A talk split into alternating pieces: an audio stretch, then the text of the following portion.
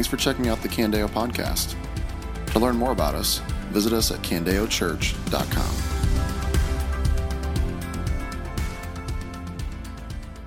So, for my undergrad degree, I went to Moody Bible Institute, and I'll never forget my sophomore year in my Hebrews class. Uh, was taught by Dr. Ronald Sauer. Ronald Sauer. Uh, his wife's name was Sue. He called her Sweet Sue. He was from Georgia, so he had this thick Georgia accent. Called her Sweet Sue, so he had sweet and sour. And he was a great professor. Uh, all the students loved him. I loved him. And I'll never forget the day where he walked into class and he quietly sat down his briefcase. And then he turns to our class. He doesn't say anything. He just looks at us he just shakes his head. We were a little confused until he opened his briefcase. He pulled out a stack of papers, which was our exams from the week before. And I went, I went to school in an era where your exams were on paper, yes. And without saying a word, he walked around the room and passed them out. And it was, it was an act of grace that he laid them face down right? Because our desks were kind of close to each other. And as I turned the paper over, there was my grade. Maybe you've been there. There it was. In no uncertain terms, the letter to end all letters. It was big, it was bold, it was red, it was circled with emphasis F. Now, for, for you nerds who don't know what that means, if you see F on an exam, that F stands for failure, flop, fool, stands for a variety of things. But it's not good. There it was and my heart sunk. And the only consolation that I had in that moment was that as I looked around, I could tell that I wasn't the only one who had received that letter. And it explained the, the disappointment. We loved Dr. Ronald Sauer. We loved him. It was like disappointing your dad, you know? And he went on with the lecture, and I picked up my exam. I'll never forget. He, he finishes the lecture. I follow him back to his office. He didn't know I was following him. And I, in my mind, I'm like, I'm like, surely he made a mistake. Surely sophomore undergraduate Jake knows something or is smarter than Dr. Ronald Sauer. So I walk into his office. I think I scared him a little because he didn't know I was following him. I didn't say anything. I just handed him the paper, and he looked at it and just went, oh. And, and I was like, yeah. And we stood there in his office, just with our heads bowed, shaking our heads, like in this moment of silence. It was as though we were looking into the casket of my GPA together, you know? Like, and he wasn't wrong. He hadn't made a mistake. I had, in fact, failed the exam. Have you ever failed a test? Have you ever failed an examination? Maybe, maybe students you did last week, or that's the, you know, the anxiety you're feeling as you're, uh, maybe it's midterms, it's close, right? Like you're preparing for a test, you have that anxiety that you will see the letter to end all letters on your exam. Or maybe you've already done that. Maybe for you it wasn't a test, or maybe it was a paper or an assignment, or maybe it was a project at work. Maybe you're out of school and you had a big presentation, you had a big thing you were working on. And then when the final assessment came, when you presented it to those who are in a position to review it, and they reviewed it and the assessment came back, you had, in a sense, been weighed in the balance and found wanting. Have you ever failed a test? Well, what we're going to see this morning is that there is a test there is an assessment, there is a weighing in the balance that if each and every one of us fail to heed the warning in our text this morning, we too will be weighed in the balance and found wanting. We too, if we do not heed the warning and wisdom this morning, will fail this test. But unlike your college exam, unlike your project at work, there are no second chances. There are no retakes. And in fact, this is a test whose outcome is a matter of life and death. So, what we're going to see this morning is what this test is, how to fail it, and then how to pass it. So, if you have a Bible, you can open to Daniel chapter 5. We're going to see what this test is, how to fail it, and how to pass it. Believe it or not, it's incredibly easy to fail tests. And for you middle schoolers uh, who are already at Daniel 5, that is not uh, King Bulbasaur, by the way. It's King Belshazzar. If you don't know what Bulbasaur is, ask a middle schooler. They'll know what's up. So, Daniel 5, we're going to read the whole thing. King Belshazzar held a great feast for a thousand of his nobles and drank wine in their presence. Under the influence of wine, Belshazzar gave orders to bring in the gold and silver vessels that his predecessor Nebuchadnezzar had taken from the temple in Jerusalem, so that the king and his nobles, wives, and concubines could drink from them. So they brought in the gold vessels that had been taken from the temple, the house of God in Jerusalem, and the king and his nobles, wives, and concubines drank from them. They drank the wine and praised their gods made of gold and silver, bronze, iron, wood, and stone. At that moment, the fingers of a man's hand appeared and began writing on the plaster of the king's palace wall next to the lampstand.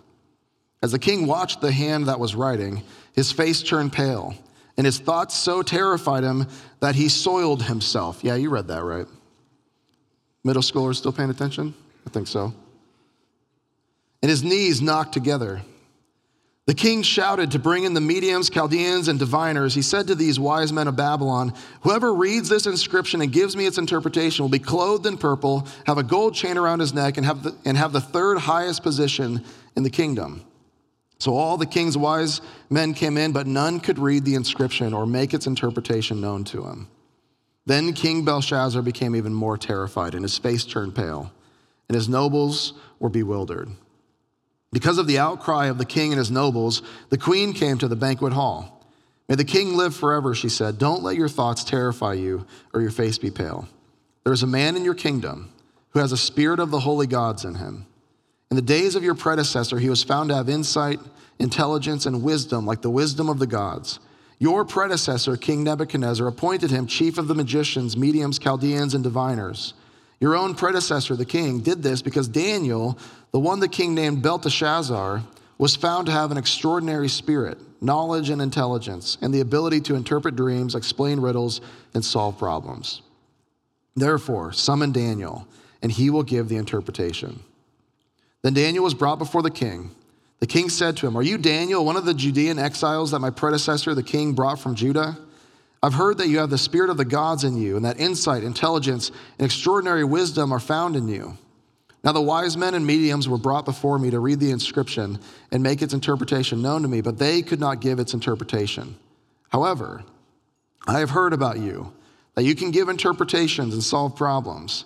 Therefore, if you can read the inscription and give me its interpretation, you'll be clothed in purple, have a gold chain around your neck, and have the third highest position in the kingdom. Then Daniel answered the king, You may keep your gifts and give your rewards to someone else. However, I will read the inscription for the king and make the interpretation known to him. Your majesty, the Most High God, gave sovereignty, greatness, glory, and majesty to your predecessor Nebuchadnezzar. Because of the greatness he gave him, all peoples, nations, and languages were terrified and fearful of him. He killed anyone he wanted and kept alive anyone he wanted. He exalted anyone he wanted and humbled anyone he wanted. But when his heart was exalted and his spirit became arrogant, he was deposed from his royal throne and his glory was taken from him. He was driven away from people. His mind was like, the, like an animal's. He lived with the wild donkeys. He was fed grass like cattle, and his body was drenched with dew from the sky until he acknowledged that the Most High God is ruler over human kingdoms and sets anyone he wants over them. But you, his successor, Belshazzar, have not humbled your heart, even though you knew all of this. Instead, you have exalted yourself against the Lord of the heavens, The vessels from his house were brought to you, and as you and your nobles, wives, and concubines drank wine from them, you praised the gods made of silver and gold, bronze, iron, wood, and stone, which do not see or hear or understand.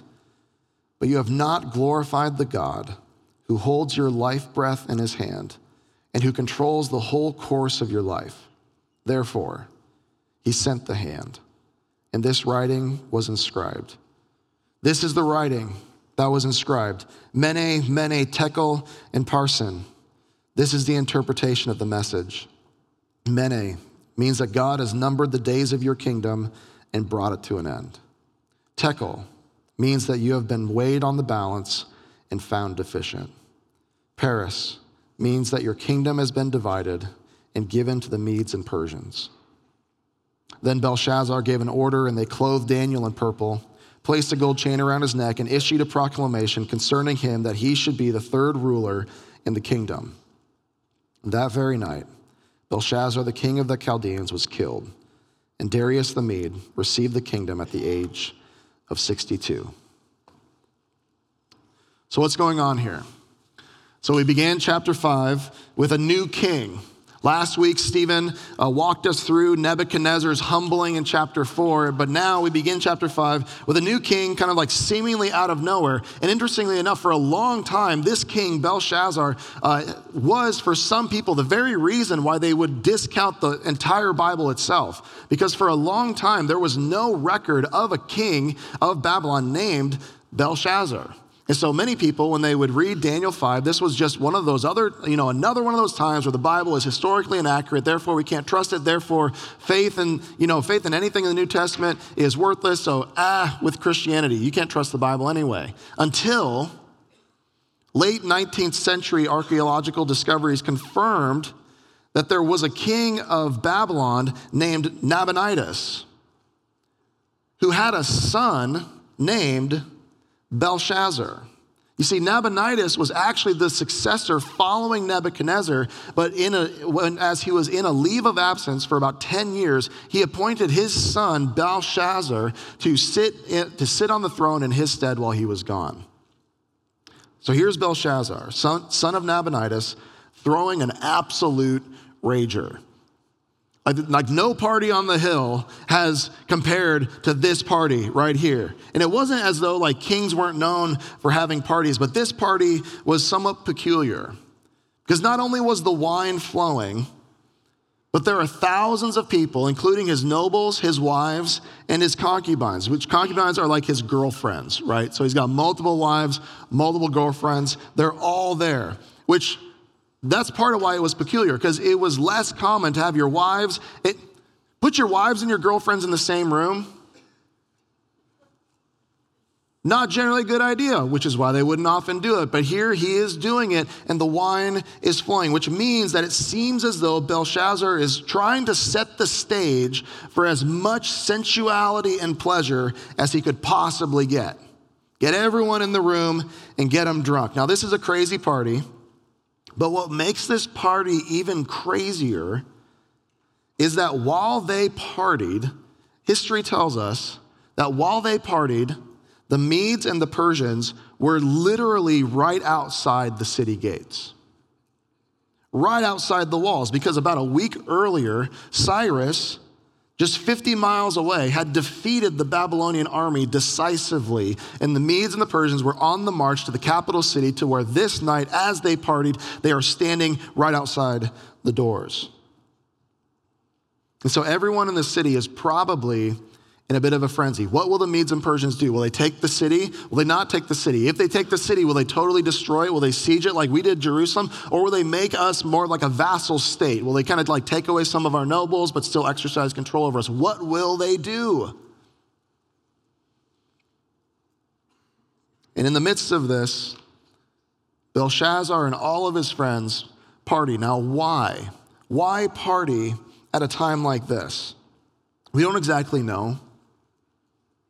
Could it be a case of like tremendous denial, right? Like defeat is imminent, you know, so might as well eat, drink, and be merry for tomorrow, maybe tonight, we will die. Or Is this like political posturing? Is this like his way of rallying the troops, you know, of kind of like trying to portray strength? Like, yeah, I know they're right outside there, but look at how strong we are. You know, we can party while they're just right there. Maybe this is like the ultimate in like machismo behavior, like an overconfidence of strength and power. I mean, it was known that, that the capital city of Babylon uh, had a storehouse of food that could sustain the city for over a year.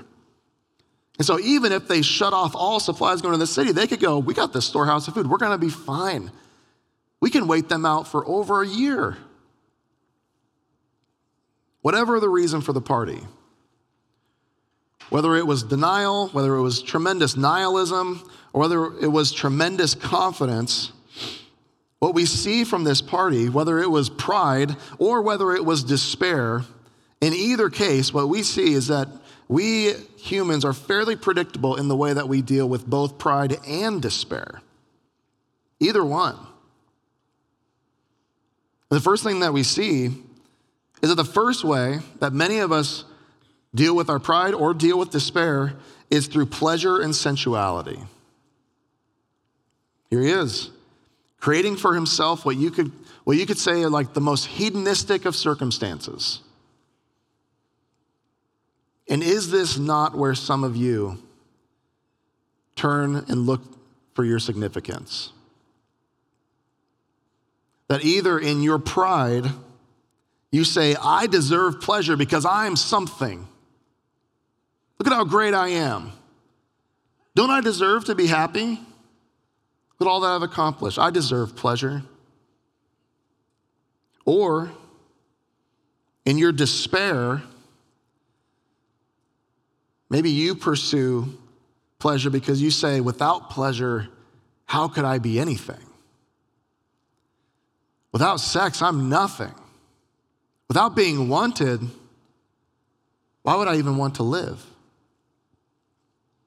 So you turn to the romantic solution, finding your satisfaction and your worth and your affirmation in the physical fulfillment of your sexual desires as if that were salvation itself. And if you wondered if this is actually the orienting center of people, you need to look no further than the, than the top 10 pop songs today. The pursuit of pleasure, the pursuit of sensuality. But in our pride or in our despair, we don't only look to pleasure, but some of you look to your own power. Some of you, or maybe it's not necessarily power, but maybe it's like to feel as though you're worth something, to feel as though you have value, you, you look to your own creativity. You look to your own uniqueness. Look at, look at verse 3. Look what he does. So they brought in the gold vessels that had been taken from the temple, the house of God in Jerusalem, and the king and his nobles, wives, and concubines drank from them. The gold vessels that Nebuchadnezzar took from Jerusalem in chapter 1, Belshazzar brings them in. Now, this wasn't uncommon for when a, when a nation would come in and conquer another nation, that they would take uh, vessels from the house, you know, from their temples of worship and bring them back uh, to their nation. It was a way for the conquered nation to say, Look how much more powerful we are, even more than your gods. Like these vessels would have been trophies of their superiority, they would have been trophies of their uniqueness among the nations. Look how different we are from everybody else. Because everyone else doesn't have these vessels, we do. Look how unique we are. Look how powerful we are. Look how special we are. Trophies of their uniqueness from other nations. And so, what Belshazzar does is he says, empty the trophy cases. I don't want to just see the vessels, I want to drink from them. Like, we are so much more superior. We are so much more powerful that these things that you used in worship, we use in beer pong or wine pong. The things that you regard as holy, they are our disposable cups. Aren't we special? Aren't we unique? Now, you might say that's kind of weird. In one sense, sure. But don't you do the same thing? As some of you, in an attempt to find your value, an attempt to find your, to find your identity, that in your pride or in your despair, you look for ways that you are different from everyone else. You try to separate yourself from the herd, to be unique, to be esoteric, to use words like esoteric, right? You focus on what makes you different and better than other people. And then it's in being unique, it's in being special, it's in being creative that that's what makes you different, that that's what makes you special, that that's what gives you meaning and where you find your substance. And so for some of you, maybe the way that you deal with your pride, maybe the way you express your pride or you deal with your despair is that you look to feel unique or different because it's only then that you feel valuable. You see, when Belshazzar and his drunk friends drank from the temple vessels, they were taking what was made to glorify God, and they were using those things that were made to glorify God, and they were using them to glorify themselves and to glorify their gods. Now, it may not be gold cups for us, but isn't it true that all that we have is both from the Lord? We saw that last week. We'll talk a little bit more about that in a little bit. Is both from the Lord. Everything you have, everything you are is from the Lord. But not only that, it is for the Lord. Everything you have is from the Lord and is for the Lord. Uh, the Apostle Paul says it this way in Colossians 1, verse 16. He says, For everything was created by him, meaning Jesus Everything in heaven and on earth, the visible and the invisible, whether thrones or dominions or rulers or authorities, all things have been created through him and for him.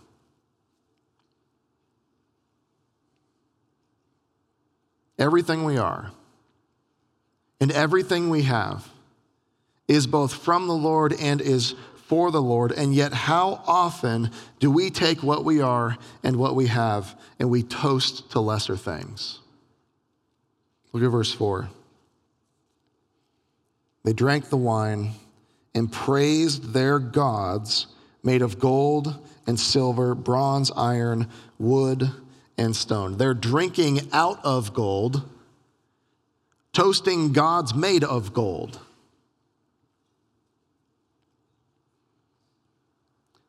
And yet, how often do we,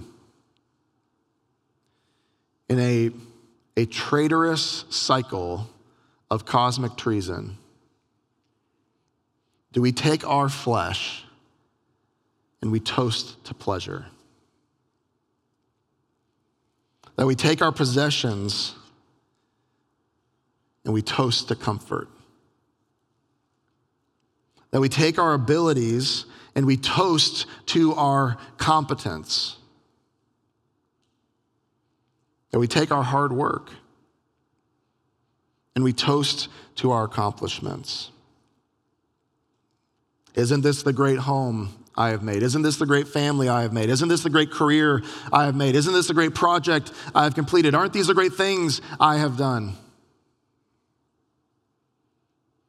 When all the while, what is true is that everything you have and everything you are is a gift of grace from the Lord that He has given you for the purpose of glorifying His name and not yours.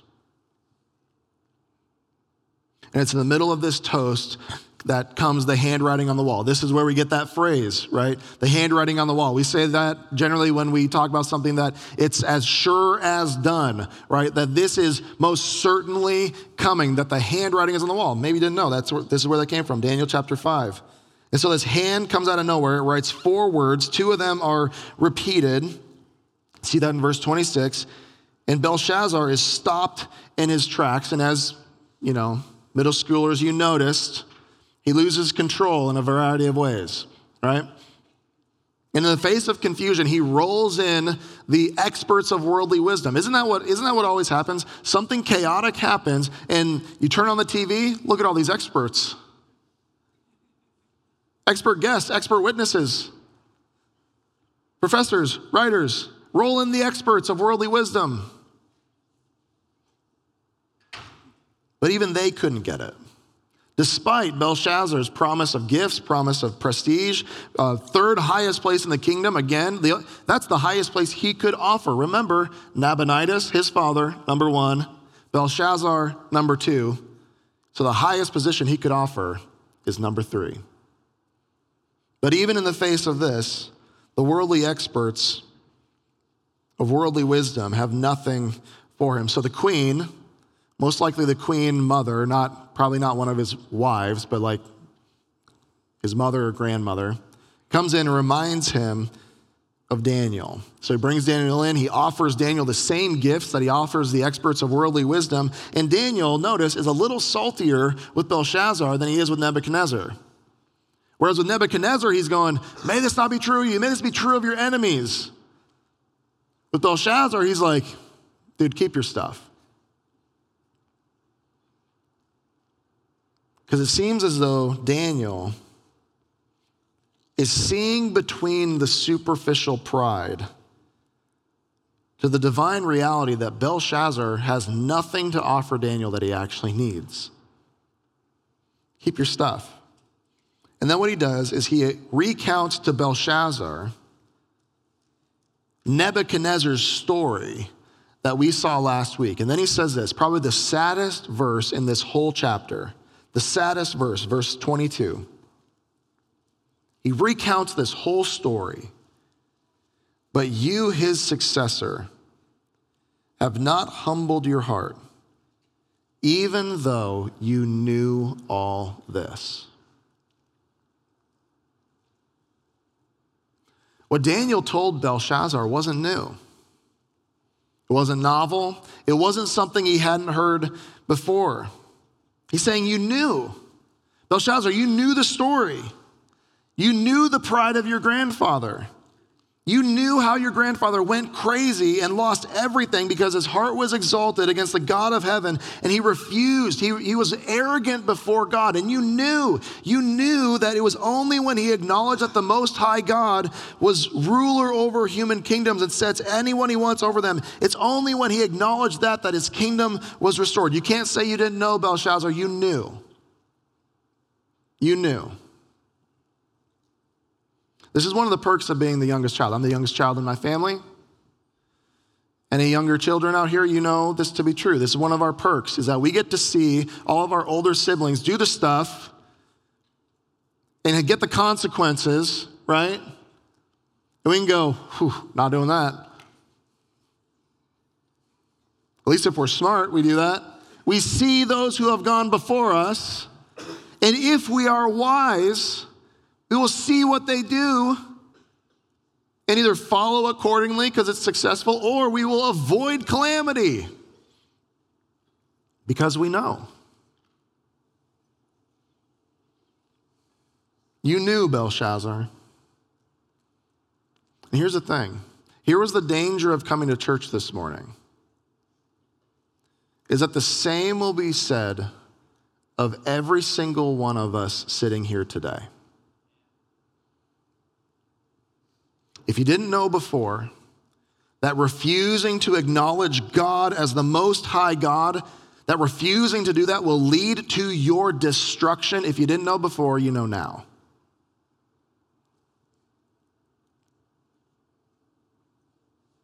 The fact that you're sitting in this room, the fact that you're reading these words with me, the fact that you're hearing my voice say this means that from this point forward, you can't say you didn't know. You knew Belshazzar. You knew all this, but instead, verse 23, but instead, you have exalted yourself against the Lord of the heavens. The vessels from this house were brought to you. And as you and your nobles, wives, and concubines drank wine from them, you praised the gods made of silver and gold, bronze, iron, wood, and stone, which do not see or hear or understand.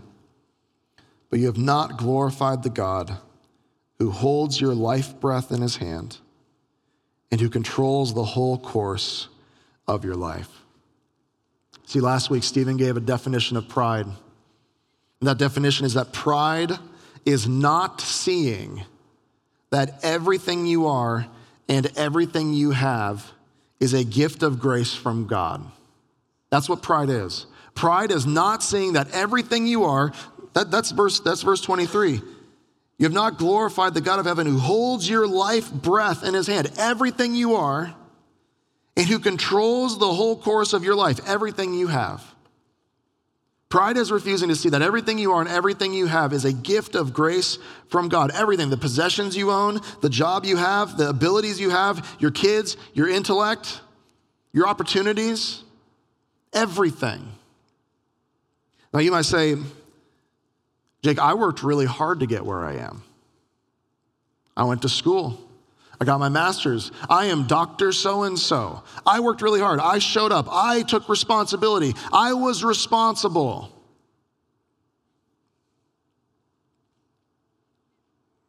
But you didn't control the family you were born into.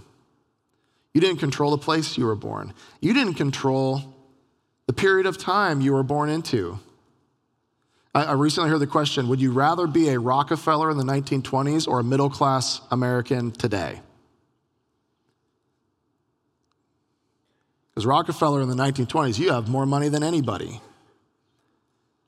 But you don't have the penicillin that you need to save your dying son. You didn't control the period of time you were born in. You didn't control your family. You didn't control the number of children that you have, if you have any children at all. It's not as though that you could control that miraculous spark of life happening at conception in the womb. You didn't control that. You didn't control your genetics. You didn't control your physical ability. You didn't control your looks. As hard as you try, you still can't control your looks. I'm sorry.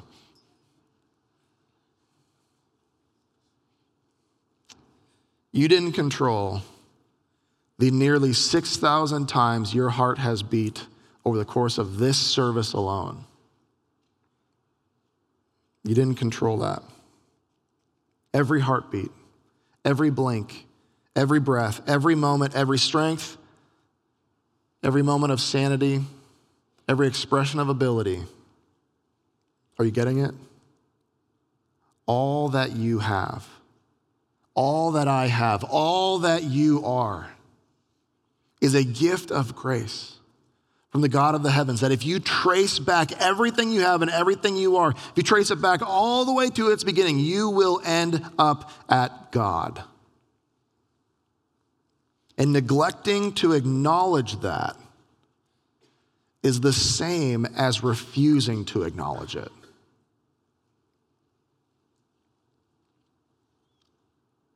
And if you neglect or refuse to acknowledge and embrace this truth, the writing is on the wall. If you live your life saying, I built that,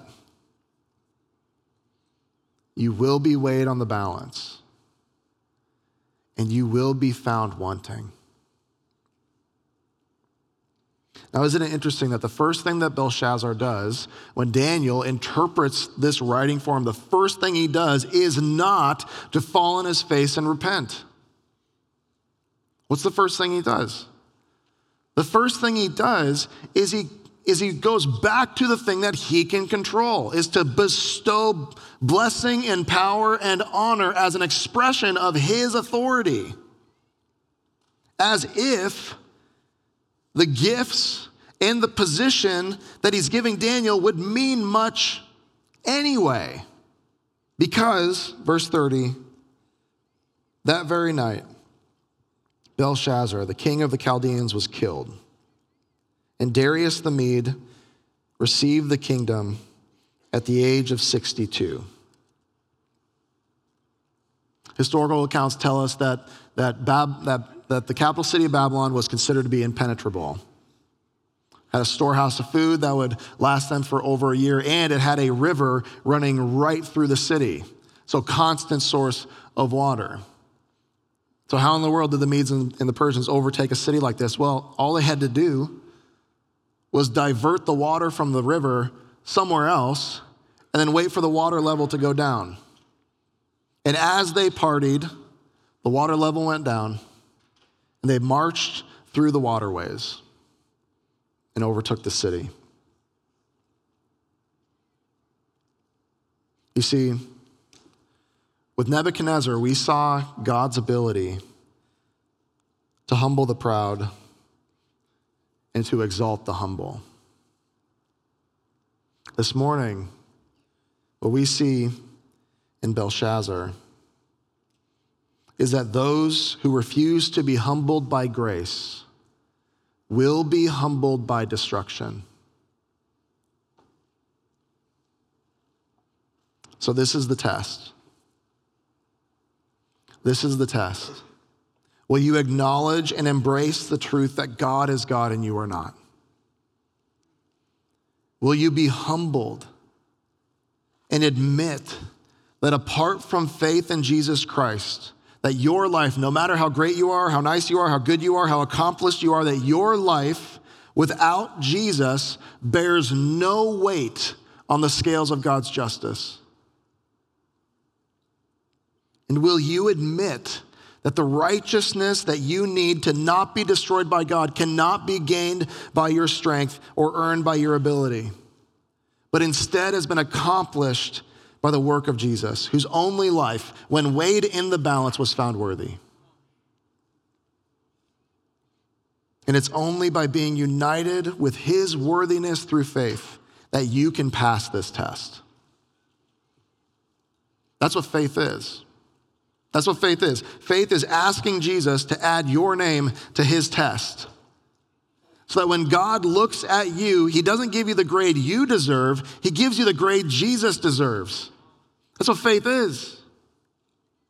And refusing to acknowledge that you need Jesus Christ as your Savior is the greatest expression of pride and is the surest path to destruction.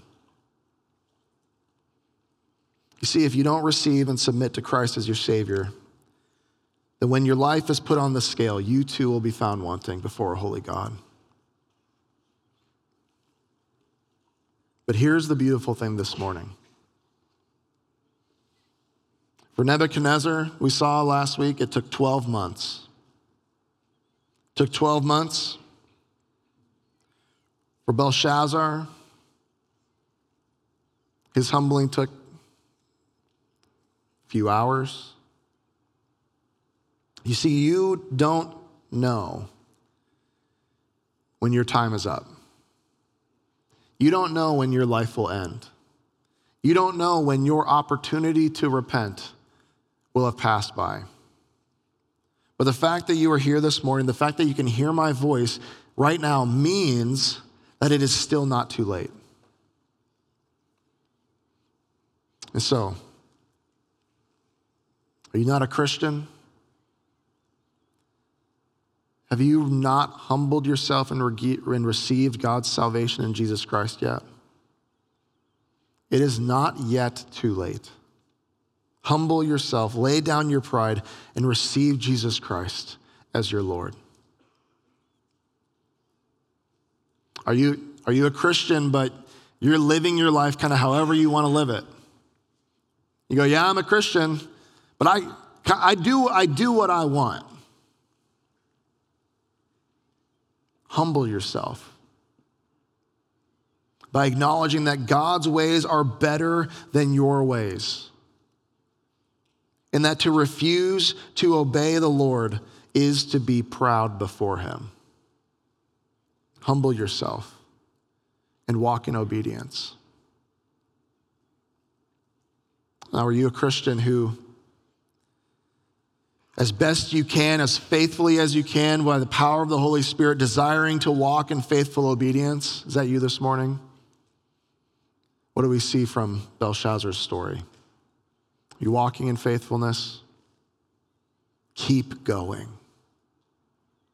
Keep going. Walk in faithful and humility, faithfulness and humility, regardless of the consequences. Because you know that your citizenship is not of this world. You know that your hope is not in any kingdom of this earth, but your hope is in a citizenship that is the kingdom of God. Let's pray together this morning. Oh, Father, we pray that you would humble us, Oh Lord, would it be no more severe than necessary, but no more subtle than needed? Would we recognize your grace to us even now?